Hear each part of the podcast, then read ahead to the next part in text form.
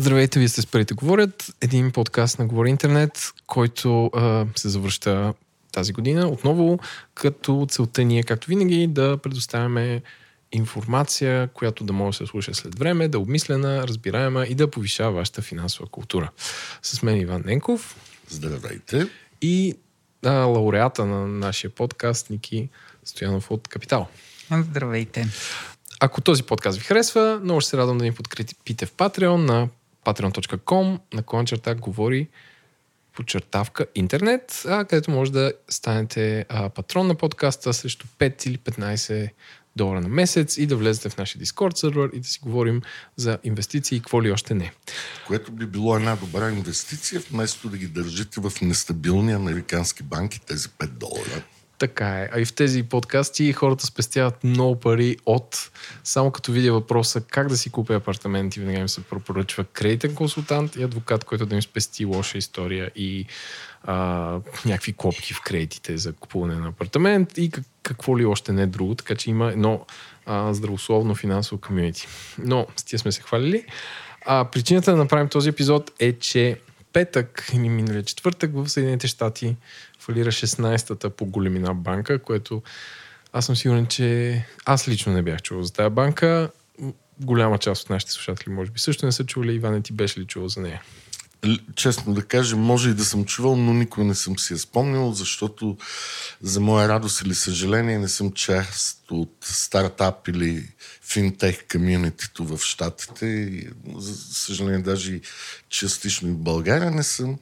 Но може би, може би, тази банка доста хора в България от комьюнитито са я чували, които работят особено с американски клиенти или са финансирани от американски фирми. А Никити? Е, като човек следя, следящ банките, съм я чувал, но никога не съм я обръщал това внимание, което и обърнахме последните дни и а, всички станахме експерти по нея леко по неволя. Това, това е малко като когато Барбатов се премести в Тотнам и изведнъж всички взеха да, да знаят за... Да, в смисъл да разбират този, този отбор. Освен... Тотнам ли се премести? Или Фулъм? Аз не съм специалист Добре, по футбол, okay. тук ме изгуби. Тук вече хората стискат гневно телефоните си и пишат опровържителни мейли. А, така да е, та, кой ще обобщи историята? Аз като чел и слушал много подкасти този уикенд, мога да се пробвам. Ами, да, опитайте. Може би така ще си извратим терината, да всеки да каже неговите впечатления, защото информационният поток беше доста напоителен по тая тема, която касае Силикън Вели, където хората са доста експлицитни в техните си социални мрежи и кръгове. Добре, аз се информирах от подкаста за Daily на New York Times, където разказаха следната история. Има едно време на банка през 80-те години.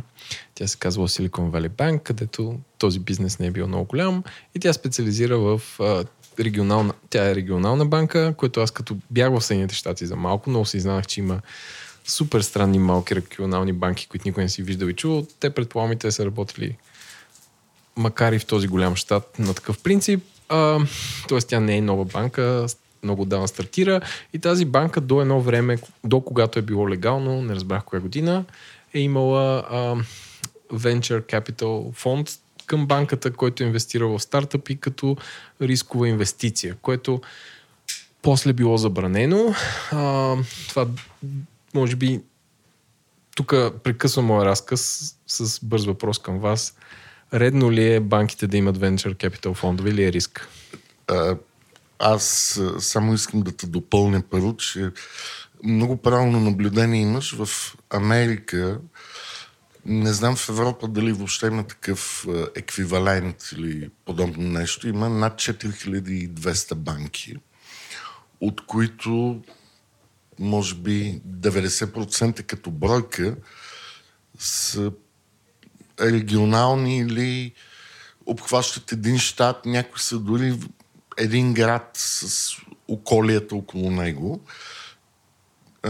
Това нещо е исторически така. В Америка преди 20 години е имало 13 000 банки. Сега са останали 4 000.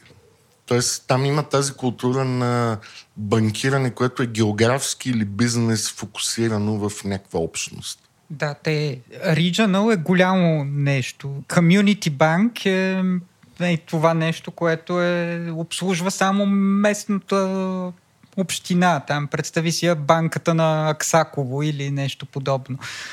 А... Аз помня банката на Горен Чифлик, която в последствие се влява в Търговска банка Варна, която в последствие стана или ОББ, или Бул, мисля, че Булбанк. Добре, и към въпроса, смятате ли, че банките е редно да имат venture capital фондове, за да инвестират като рисков капитал? Ими, принципно не, защото фонда по същество изисква пари, които може да бъдат изгумени, а да финансираш фонд с банкови депозити най-най-добрата идея на света.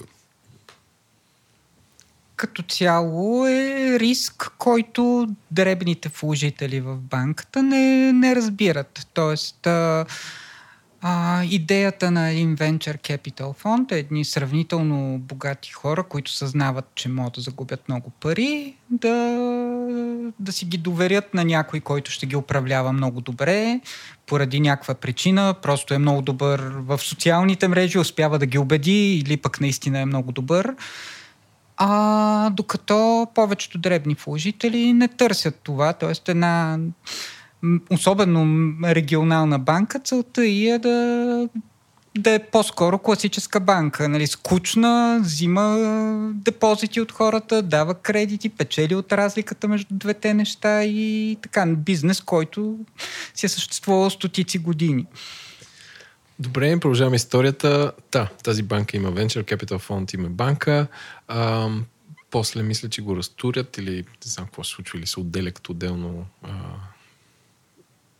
лице юридическо и шефа на Venture Capital фонда става шеф на банката, което а, всички казват, както човек е бил свестен, имал много връзки с много стартъп компании в долината. А, и оттам може да се предположи а, откъде идват клиентите и начина на работа на тази банка. Та, след 2008 година, мисля, че до тогава се, след а, предната финансова криза се въвежда регулация в Штатите, в която забраняват, т.е. слагат банките с над 50 милиарда долара активи или, как се казва, активи. Активи, да. Да. А, на специален регулаторен режим, където всичко се сели много строго и те стават много по-тромави в решенията и в инвестициите си. Но 2018 година с много обиране Доналд Тръмп махна, маха този режим и тогава тази банка се напълва с много пари от този покачващ се през това време пазар. И както знаем, по време на covid много стартъпи си отвоиха и отруиха капитализацията. Да, и защото имаше голямо печатане на пари от централните банки и част от тия пари влязоха в така наречения иновативен или IT сектор. И така, и тук оставям на Иван, може би да разкаже оттам нататък как Silicon Valley Bank инвестира тези много пари, които са натрупали. Ами, нека първо все пак да припомним на нашите слушатели какво се случи миналата седмица, четвъртък и петък. хората в Silicon Valley, особено стартап екосистемата, венчър фондовете и всички около тях сервис компании като счетоводни, юридически, технически други услуги са независимо, че обхващат много различни бизнес сектори като продукт на компаниите, като софтуерно решение, самите хора са много, много такова сплотено и взаимно комюнити. Тоест, те почти се познават, имат много лесен контакт едни с други, имат си собствени форуми или социални кръгове, където комуникират бързо и електронно. А, Появява се един нюзлетър на 22 или 23 февруари, в който нюзлетър някакъв човек, който е обслужва това комьюнити, им пише някакви, да ги наречем, финансови или борсови анализи.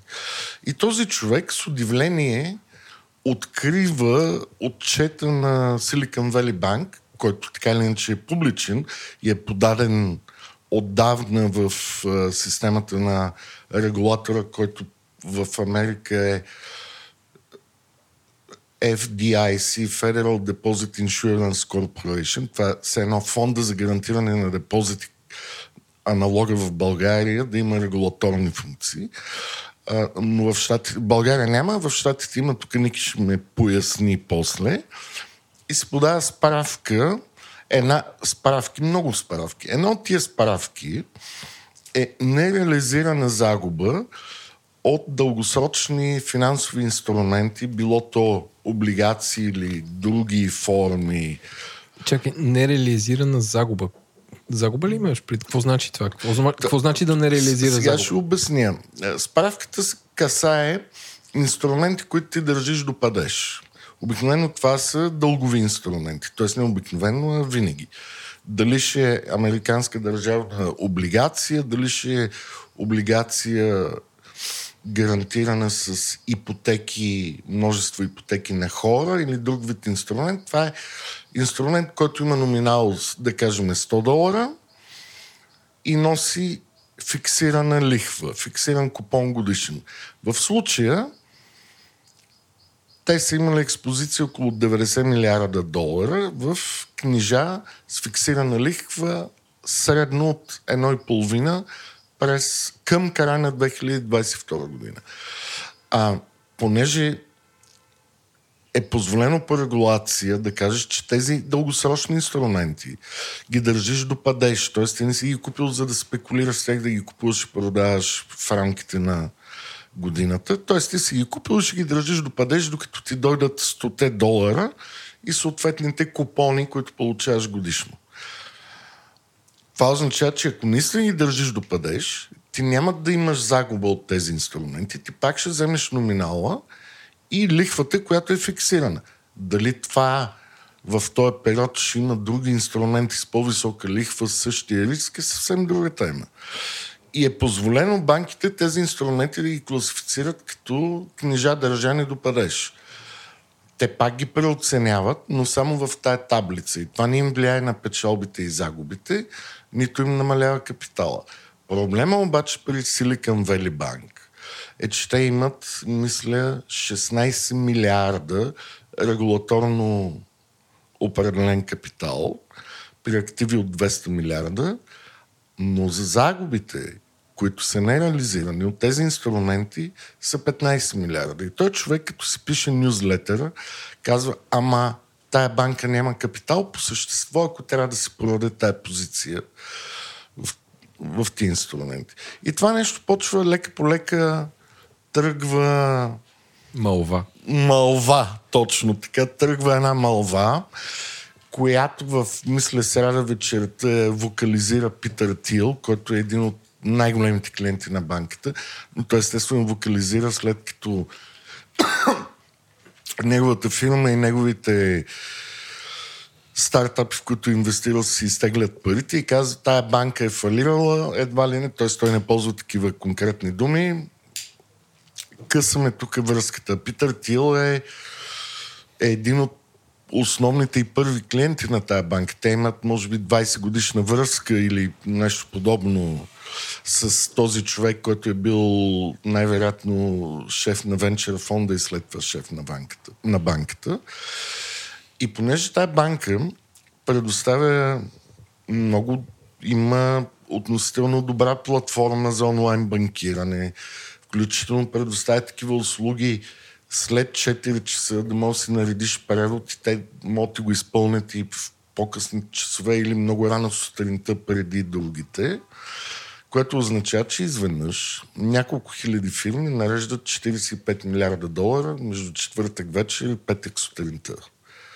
Естествено, банката няма толкова пари и спира да плаща, и спада в несъстоятелност и фонда за гарантиране на влоговете в Штатите и в, в рано сутринта в 9 часа в петък взема контрола на тази банка и спира всички плащания.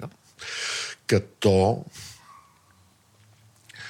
нали, има cut-off date, мисля, че между другото, КТБ е много подобно нещо, защото тя също е, беше корпоративна банка.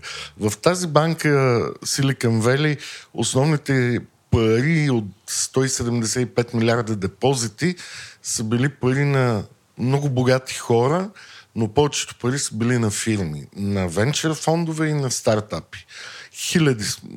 Клиентите на тази банка са достигали до 65 хиляди Silicon Valley типични IT или иновативни компании, което по някои изчисления е било между 40 и 45% от целия бизнес в Silicon Valley.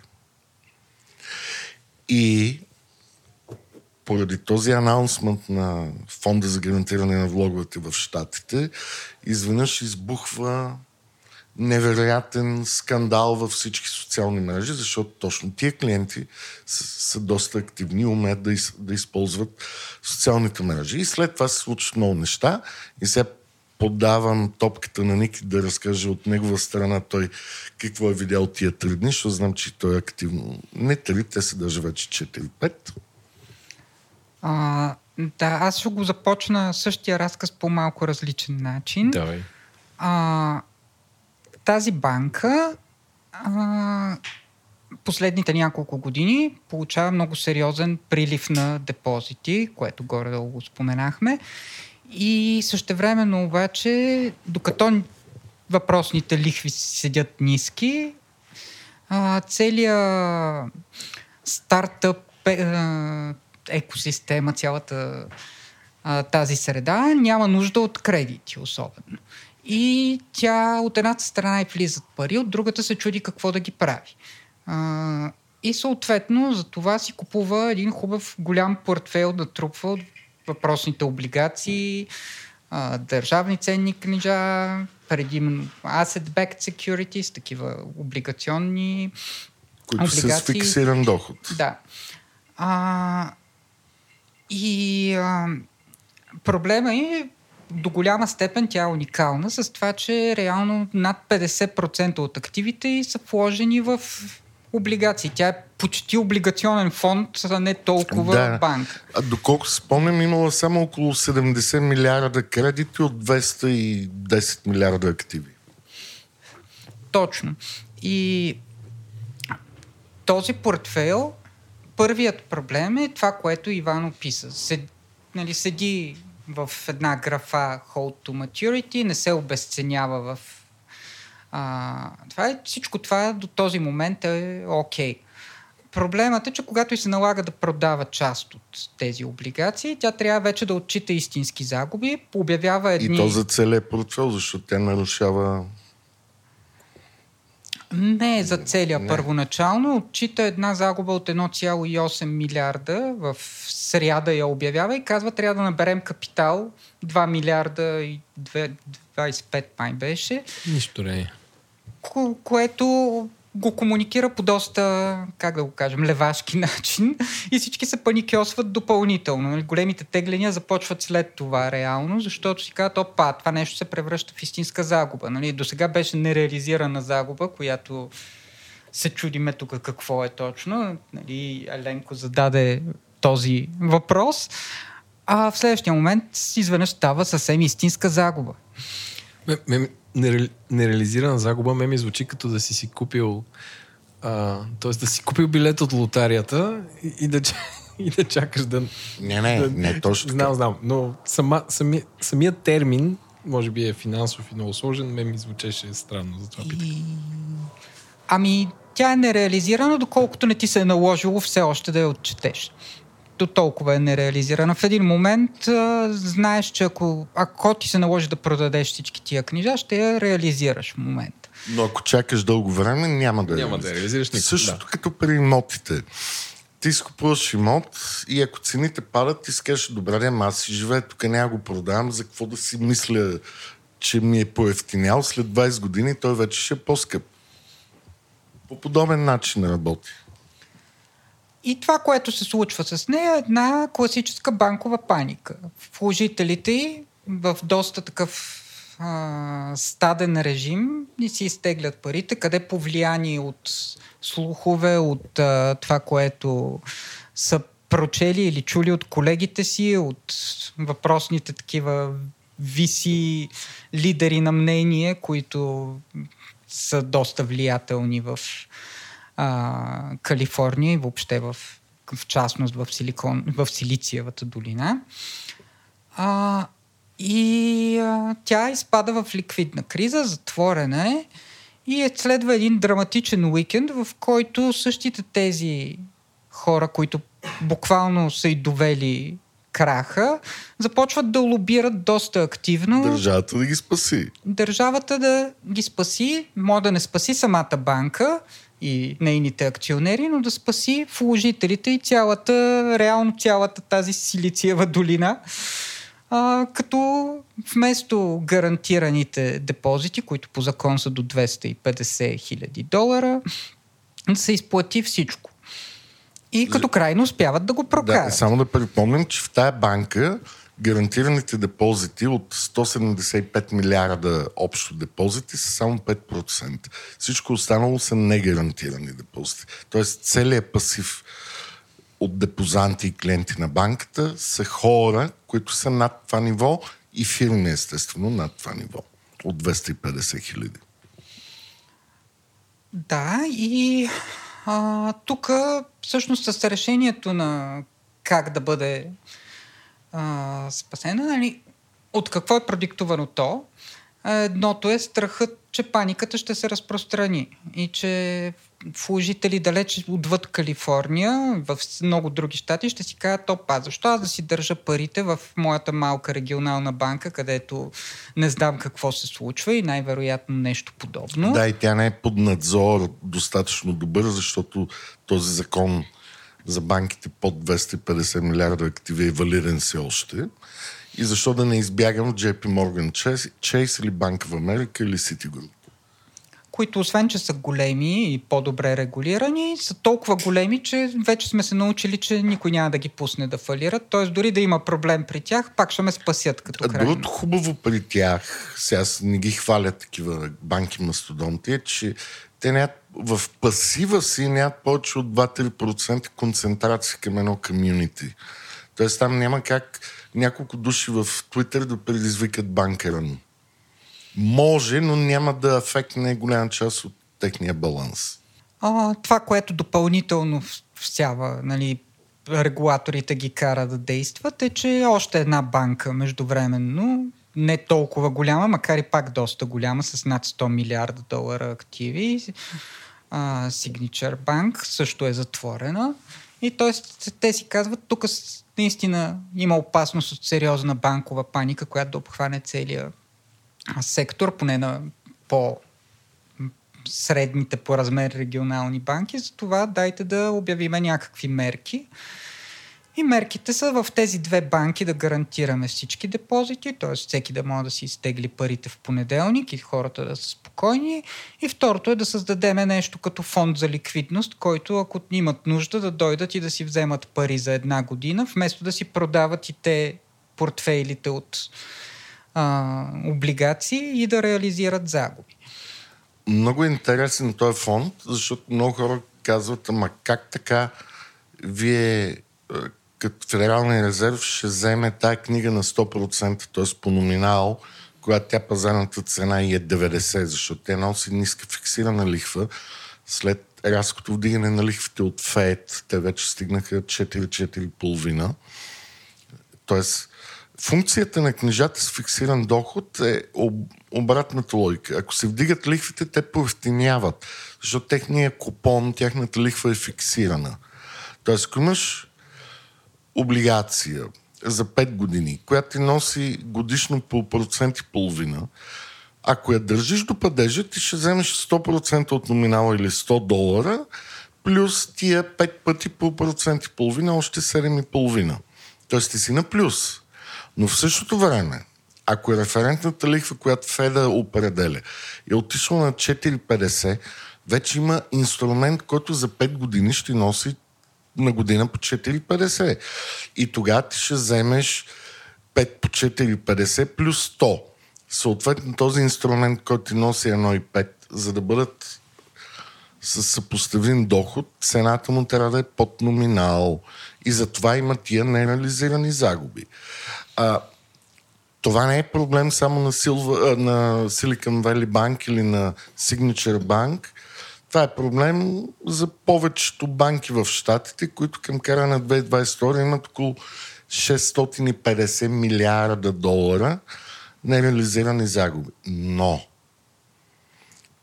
при повечето банки тия загуби са между 40 и 15% от регулаторния капитал, докато при Silicon Valley Bank единствената, това е било 98% от техния капитал. Тоест те са били по капли, както може да го кажа.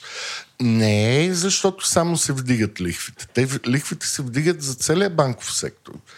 Но те просто са взели ужасяващо грешни решения. И в допълнение, а, м- повечето банки, като съзнават този лихвен риск, че лихвите може да се покачат и те го хеджират. Общо взето взимат един инструмент на среща, с който това покачване на лихвите да не им се а, отрази на, на тях по никакъв начин. Да, свива им се печалбата от това Защото нещо. инструмент е доста скъп. Никой не ти дава безплатен обяд. Ако всички знаем, че лихвите се качат, няма някъде някой, който да каже, добре, аз ще хеджирам наполовина. Но Silicon Valley Bank е така всички с изненада очудват баланс, очудване откриват баланса и след това, че практически няма хеджиране на лихвения риск. Тоест тя а, си е седяла с този потъващ портфейл, без да е направила нищо на среща, за да си го минимизира, за разлика от много други. Аз четах, че тя не е имала Chief Risk Officer. Може би тук да обясним този човек важен ли е? Има ли го по регулация, по изискване или просто е nice за всяка банка? Тоест не е имало 2020 насам. Е, Ники ще се изрази по-професионално, но според мен имало абсолютно всички офисери, защото за да си лицензиран няма как да нямаш. Не, те казват за една дама, която е напуснала. Да, ама това беше малко инселска ситуация. Не, не, наистина разхождаха и CV-то от LinkedIn, че тя занимава с LGTB каузи и тем подобни зелени неща и всъщност не си е гледала работата в банката, което not nice, нали? Да, и не е наша. Ние, ние не я познаваме тази жена, не може да кажем дали тя. Освен това, върху нея също имало шеф, който е бил член на борда, който също е отговарял за риска, което, доколкото знам, е регулаторно задължение. Човек, който отговаря за риск или да е втори подпис, или да е член на борда. Така че това са по-скоро некомпетентност, отколкото пропуск, че нямат риск офисера.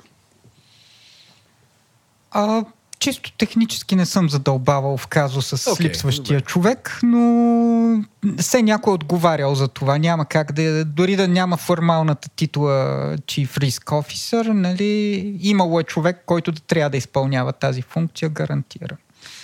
А, добре, а, моят въпрос е, понеже говорим за а, как казва, стадното чувство на клиентите на тази банка, доколко е риск всички клиенти да сти от един сектор? Ако аз направя България банка специализирана в агробизнес, да речем, от една страна има плюсове, защото може би познавам как работи агробизнеса, земята, имам повече доверие на клиентите, познавам пазара и мога да предложа по-добри продукти на тези хора за техника, каквото и да било.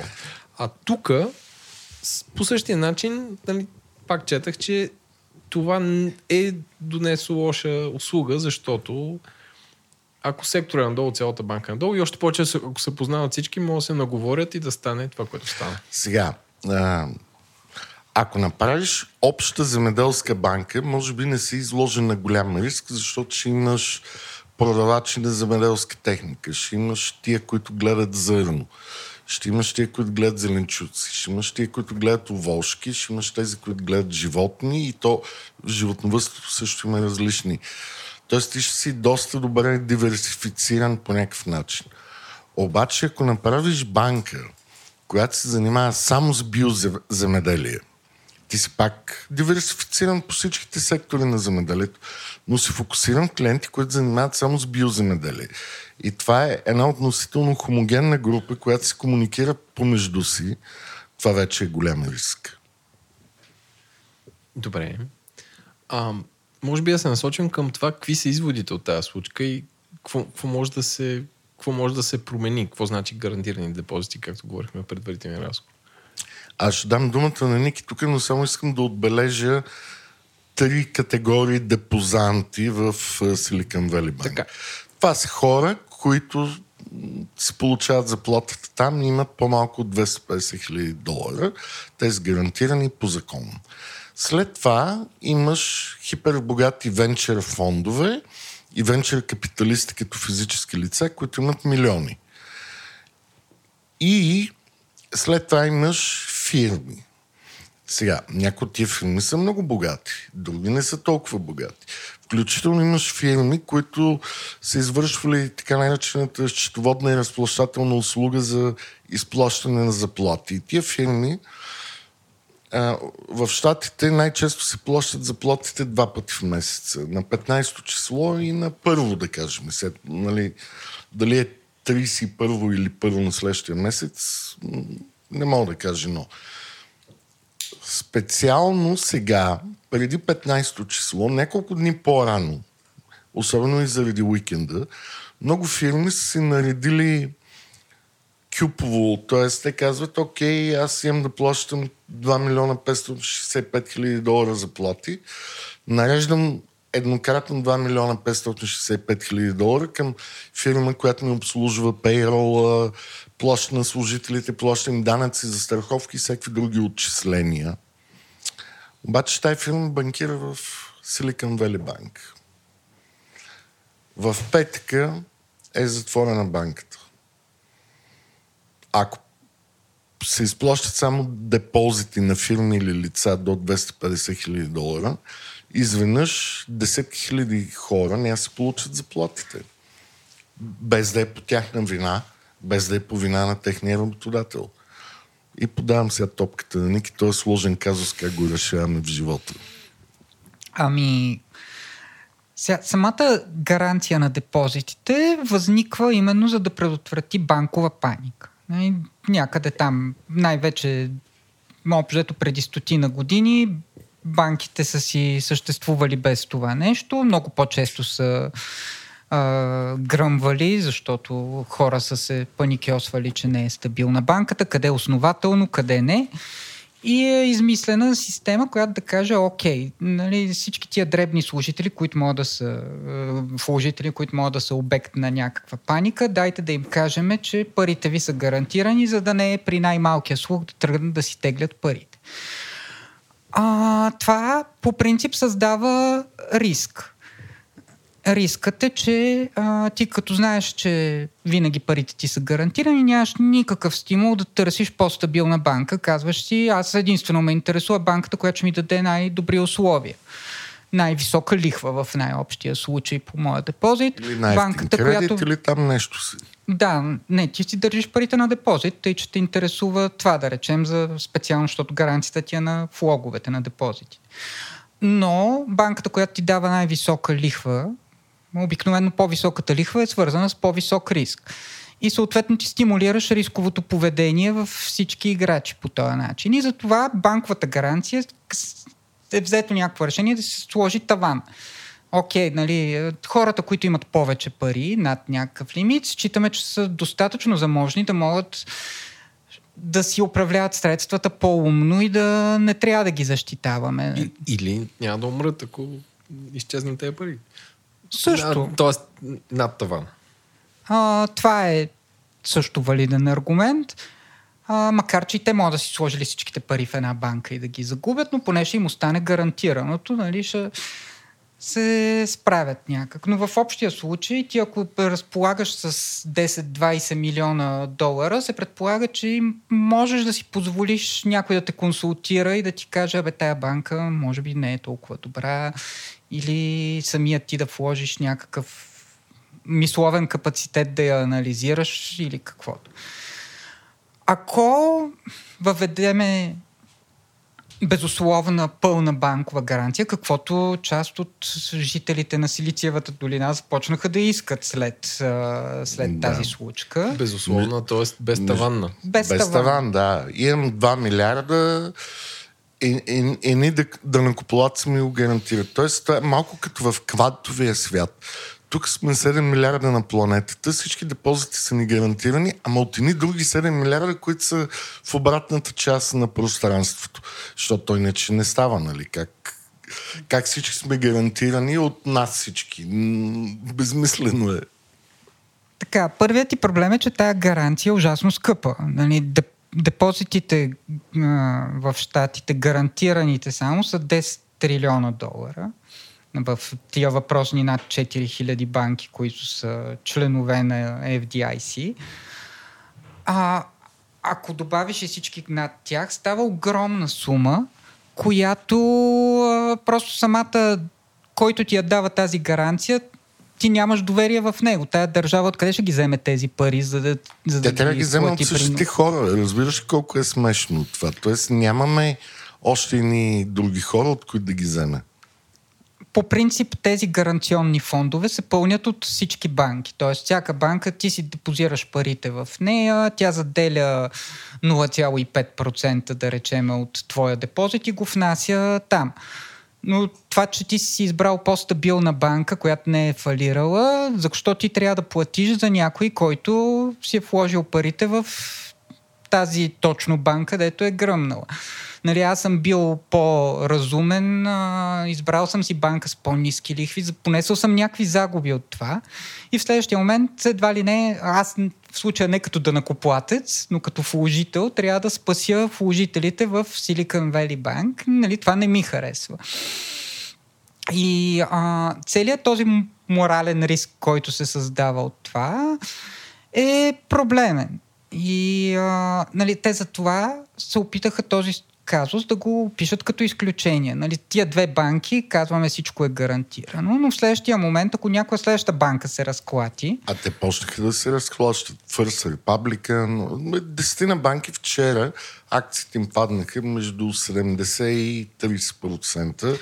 Такива малки, малки за българските стандарти. Това са огромни банки. Не знам, най-голямата ДСК или Булбанк, я има 3-4 милиарда активи, а не. Аз Е, за протокола сме, записваме, без- записваме на Колко големи 14... сме? Да. в момента са по 30 милиарда лева, т.е. в долари 15 на 15 на милиарда, което за щатите е невзрачна малка комюнити банка в община в Уайоминг. За протокола записваме на 14 марта. Вторник. Аз напълно разбрах защо депозитите са рискови за хората, които... Тоест, защо гарантираните депозити поставят в неизгодна позиция хората, които са по-информирани. Об- Обобщавам ли твоята теза така? А, моята теза е по-радикална. Моята теза Давай. е, че въобще а, депозитната гаранция е вредна. А, нали, най-малкото тя би трябвало да се модифицира. Тоест, ти да, да знаеш, може да ти се, един вариант, да ти се гарантират до 90% от сумата. Ти, си си вложил парите, знаеш, че ако банката ти гръмне, ще загубиш 10%. Да, пак си добре гарантиран, ще си получиш голямата част от парите, но знаеш, че носиш опасности да загубиш пари, ако си ги вложил в по-рискова банка. А това с таван или без? Това е... Не, не, тавана не го въобще... Махането на тавана за мен е абсурдно. Окей. Okay.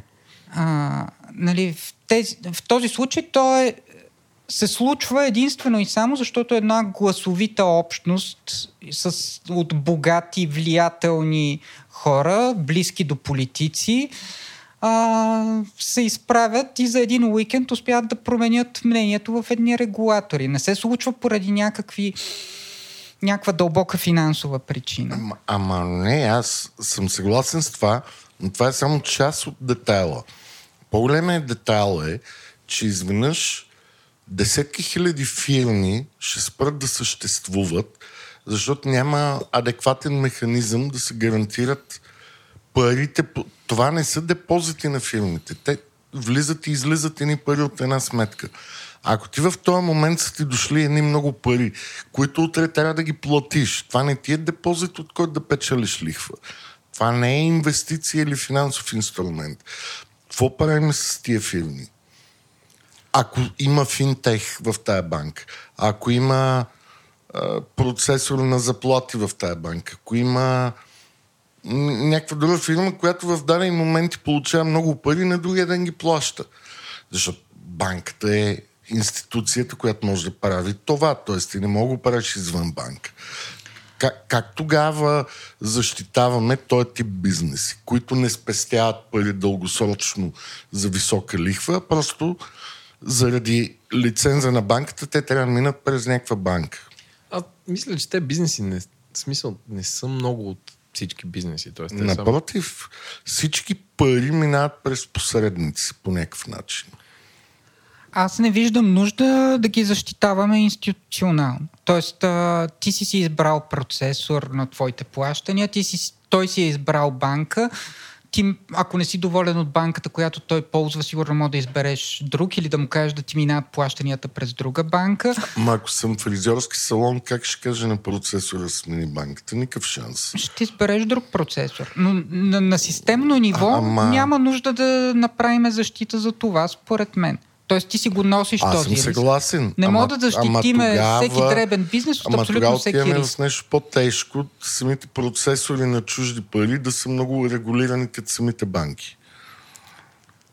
Вероятно. Има нужда, ако са толкова системно да, важни. Ама няма как да решим всички въпроси само с регулация, нали така? Тоест, за да са спокойни хората, как, е, те, те как да разберат кой процесор да ползват? Те нямат анализатори, които да направят ресърч на финансите или менеджмента на процесора. Те гледат колко пари ще им вземе като такса и колко бързо ще им извърши услугата. Нали? Така, това е смисъла на този сервис провайдер. Да, аз съм съгласен, че нямаш перфектно решение. Ползваш услуга от някакъв външен финансов посредник, винаги носиш някакъв риск за, за това. А, аз не мисля, че можем да, да защитиме всеки бизнес от всеки финансов риск а, чрез гаранция. Тоест не можем да гарантираме всяко разплащане, че ще се случи винаги. Нали?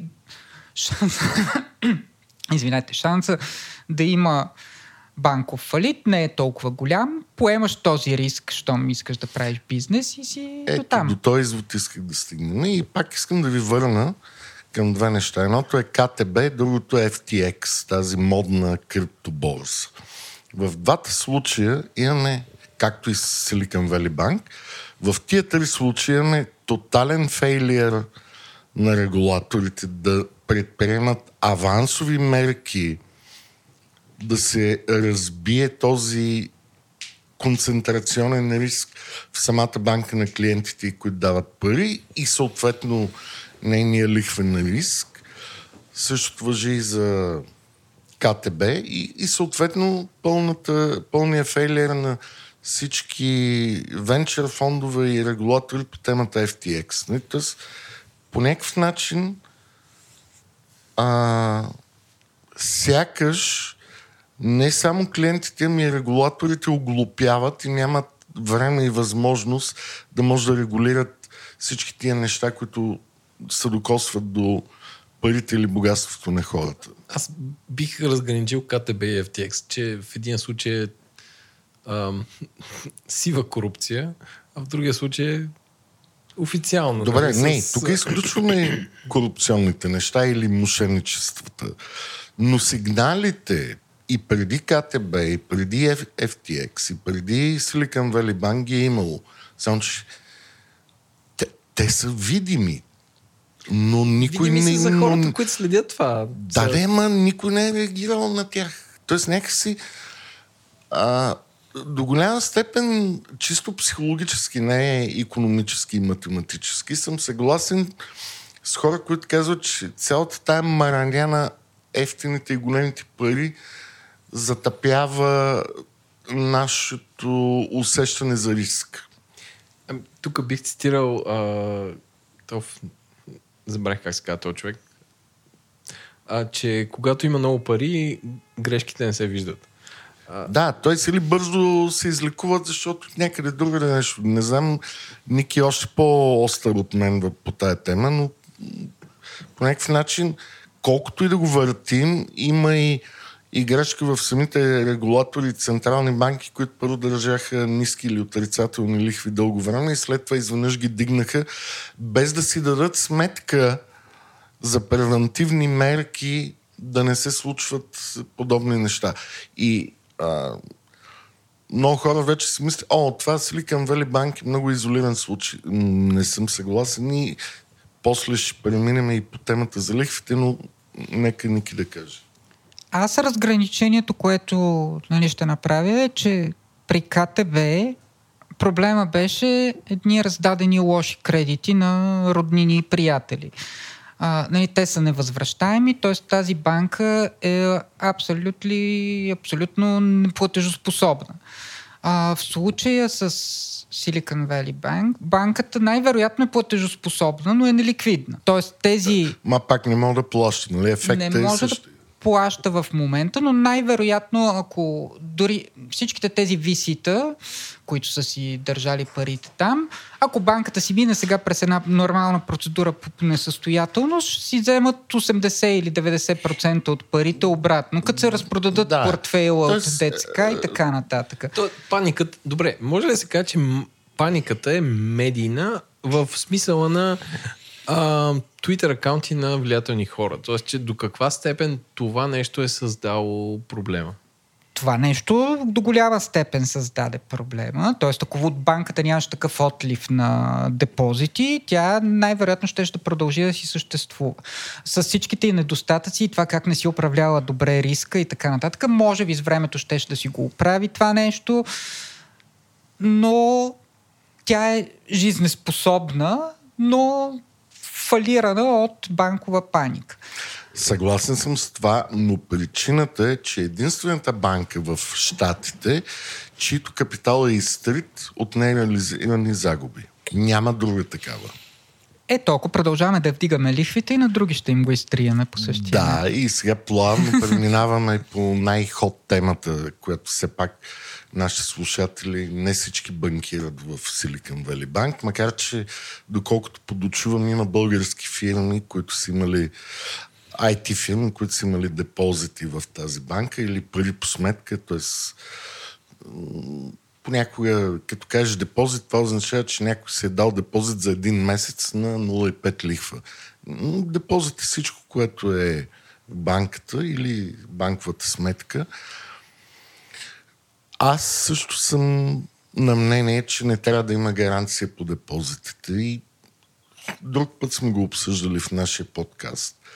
Да си избереш банка или няколко банки, колко пари да сложиш там, е еднакво отговорно решение, като дали да си купиш Apple, Tesla или Градус. Еднакво отговорно решение За акции. за акции. Тоест няма разлика. Защото аз мога да си купя и кола, и, и телефон. Добре, и... колата ще я ползваш. Жилището също може да го ползваш. Но ако си купиш 6 жилища да ги даваш под найем, това пак е инвестиционно решение. Същото като дали ще намеря 6 банки да ми дадат там 0,5% лихва или ще гледам да съм по-консервативен, да ги държа в по-голяма банка на 0 лихва, без да се лакомя. Или Абе да взема да си купят две годишни американски ДЦК на 4% и половина които нямат такова движение в... Дори лихвата да се качи на 6 от Федералния резерв, няма да има такава загуба марк-то маркет, ако ги продавам преди падежа. Все пак да насочим разговора към края. Какво, нау... какво научавахме от тази криза? Какво научихме от тази криза? И какви са стъпките, които първо хората трябва да знаят и да мислят и да може би и регулаторните, ор... регулаторните органи да предприемат. Добре, все пак преди да стигнем до там, аз искам да. да питам Ники и той какво мисли.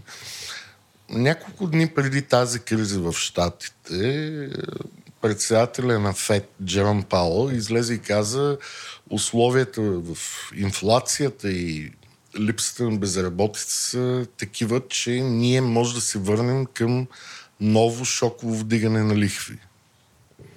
Това беше вторник, мисля, или понеделник миналата седмица.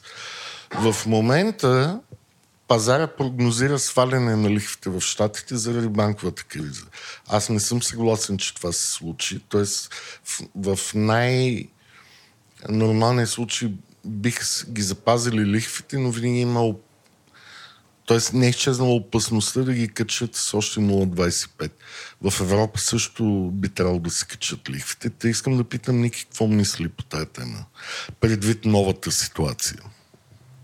А, следващата седмица има заседание на Федералния резерв, където допреди банковата криза очакванията на нали, прайснати през цени на облигации бяха за покачване по-скоро с 0,5 а, сега вече са за в най-добрия случай 0,25, ако не и нали, временно паузиране на покачването. Според мен Федералният резерв ще вдигне следващата седмица И аз лихвите така мисля, 0,25. заради инструмента, който обяви по номинал. Това им купува на тях марк маркета риска на банките, но нека да А, видим. според мен даже ще го направят най-вече за да запазят а, така, доверие в водената от тях политика. След като сме казали, че ще го правим, ще го правим. Нали, мода не е със същия темп, но ще вдигаме лихвите. По-дългосрочно е малко по-сложно и много ще зависи от това доколко тази банкова паника ще се разпространи и ще има по-дългосрочен ефект. Тоест, ако се разклатят още няколко банки, ако има сериозни притеснения, че в сектора се натрупва голям а, по-голям лихвен риск не, не е отчетен, а, в един момент може и по-бързо да почне да сваля, отколкото сме си представили преди седмица. Тоест, значи тогава, при тая висока инфлация, която днес беше отчетена от 6%, ако вдигнат лихвите, може би най-добрата инвестиция е точно тогава да се купуват краткосрочни държавни ценни облигации на САЩ, защото след това ще има болка, което означава по-низки лихви, което означава, че инструмент с фиксиран доход би поскъпнал. Да, с цялата несигурност, че всичко това е много зависи от текущите условия. Да, ние не ще- даваме никаква препоръка, просто си говориме тук по темата. Както и в всеки наш епизод завърша с това, че това не е съвет за инвестиция. А чисто забавление. Така, и, и още една мъничка тема за нашите криптопочитатели. Най-големият депозант в Silicon Valley Bank се оказва емитента на така наречения stablecoin USDC, United States Dollar Coin, който е компанията Circle, 3 милиарда и 200 от нейните 40 милиарда резерви, което не е липса на диверсификация, но очевидно отново нали, всички технологични братя, както те се наричат, имат някакви връзки. Те са избрали една банка. Та, между другото, не е лесно за криптобратите да имат банкова сметка, така че те винаги ползват такива банки, които са криптофрендли.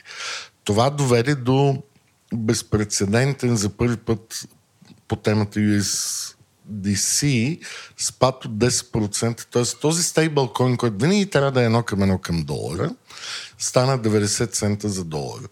Което разби психиката на много дребни и големи инвеститори на пазара, защото те изведнъж си казаха, ме то значи няма стейблкоин. Естествено, че няма. Стейблкоинът, между другото, Circle са много отворени, т.е. за разлика от Tether, те се показват къде са им инвестициите. И по същество те имат малко повече резерви, отколкото е мисията едно към едно. Но всякакви такива събития нали, разбиват психиката на криптобратите, които си казват, защото и това съвпадна с известна криза на криптопазара, където цените на основните биткоин и етериум поевтиняваха и, и е момент, в който хората, които търгуват на тия криптоборси, излизат от биткоин и етериум или от някакви други по-интересни, да не казвам тяхното име, койнове и отиват в стабил... така наречените в кавички стабилни валути. И изведнъж твоята стабилна валута пада с 10% заради фалита на Silicon Valley Bank. Но и след а, съобщението на FED, Treasury Department и FDIC, паритета се намести, но всъщност а, хората си казаха, добре да, ама то явно няма нищо стабилно.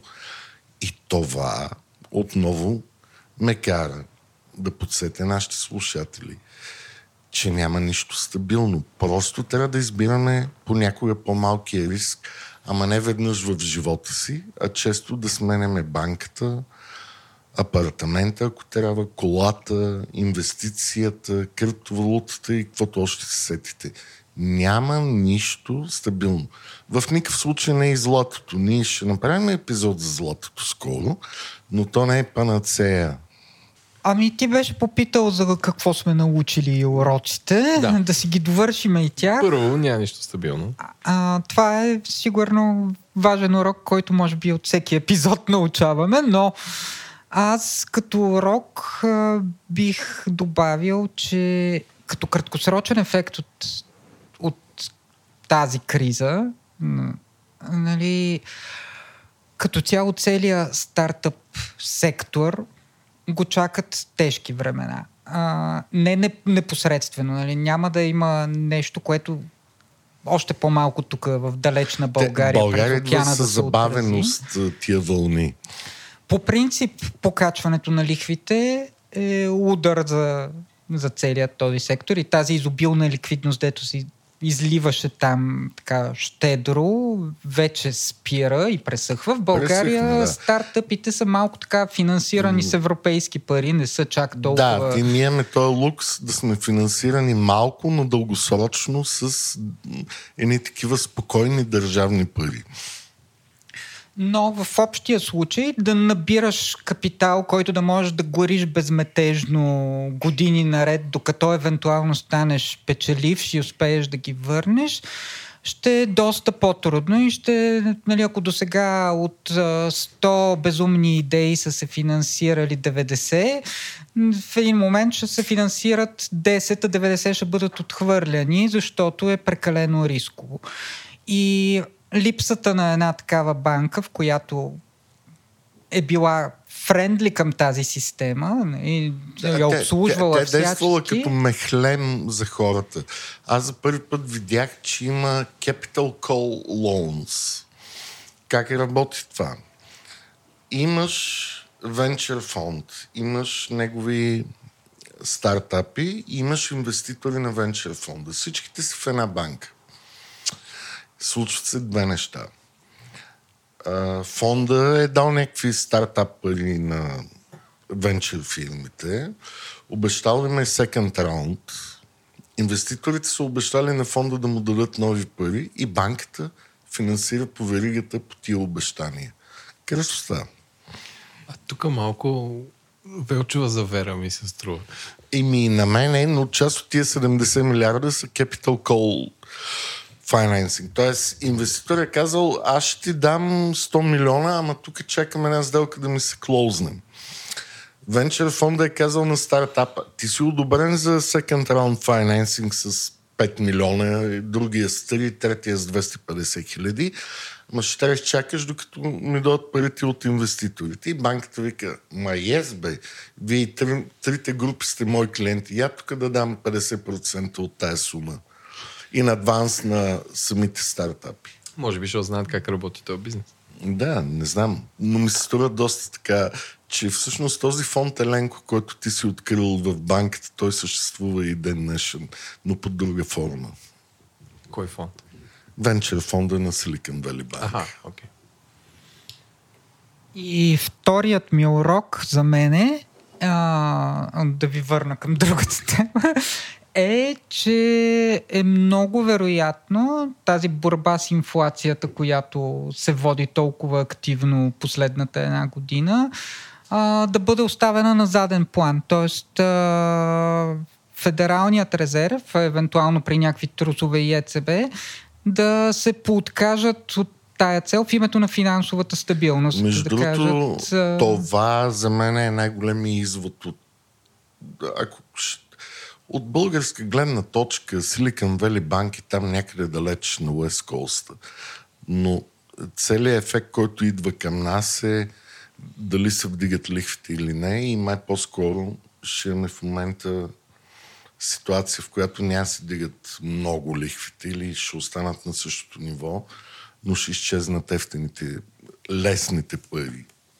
Е, те не изчезват ли от две години? Имам предвид, ние ще го усетим такова трябва да се направи един сайт за закъснението в България и да се отбелязват събития и, и да се прогнозира. И другото нещо, да което ние ще продължим Сигурно да БДЖ го... ще го държи този сайт. Да. И другото нещо, което Добре. ние ще продължим да го обсъждаме в нашите подкасти, какво ще се случи с системата за гарантиране на банковите депозити и как как ще работи това нещо, защото наистина няма как всички депозити да са гарантирани. Просто кой е от другата страна. Ние всички имаме банкови депозити и нашите са гарантирани, а кой? Там няма друг. Оня, който печата парите. Да, оня, който печата пари, пак сме ние, защото ние гласуваме на избор, избираме парламент, който избира шефове на Централната банка. Тоест, Можеш пак сме да ние. гарантираш всички депозити, но с цената на инфлация. Може да, това е опитвано, но не работи лесно. Добре, а, мисля, че направихме много изводи и се получи добър епизод. А, първо, нищо не, е, нищо не е постоянно и гарантирано. Второ, а, може би ще се забавя покачването на а, лихвите, ако мога да бъда И, и би могло да има известна криза в втората половина на тази година. Бизнес криза, говоря. Тоест, е, едно по-трудно движение на бизнес начинанието, отколкото до сега. И трето, поемайте пълна отговорност, когато си избирате банката. Винаги. И когато инвестирате в акции, и, и не си мислете, че някой друг отговаря вместо вас и ви мисли доброто. Няма такъв филм. Ако има такъв, той иска да печели. Което е найс, но пак трябва да си избирате хората, които слушате. Затова слушайте нашия подкаст. Благодаря, Ники. Няма много какво да добавя. Слушайте нашия подкаст. Добре, благодаря, Иване, и очаквайте и скоро с епизод за инвестициите в злато.